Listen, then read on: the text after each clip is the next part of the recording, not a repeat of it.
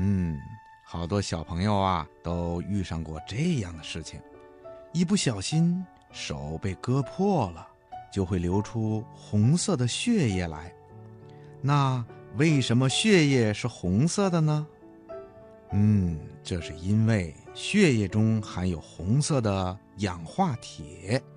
血液中的红细胞啊，含有许多我们肉眼看不见的铁离子。红细胞中还有一种物质叫血红蛋白，这种血红蛋白的工作呀，是负责运输氧气的。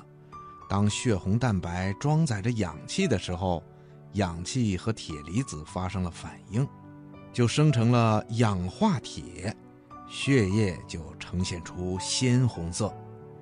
当血红蛋白卸下了氧气的时候啊。血液就变成了暗红色。小朋友，这回你知道血为什么是红色的了吧？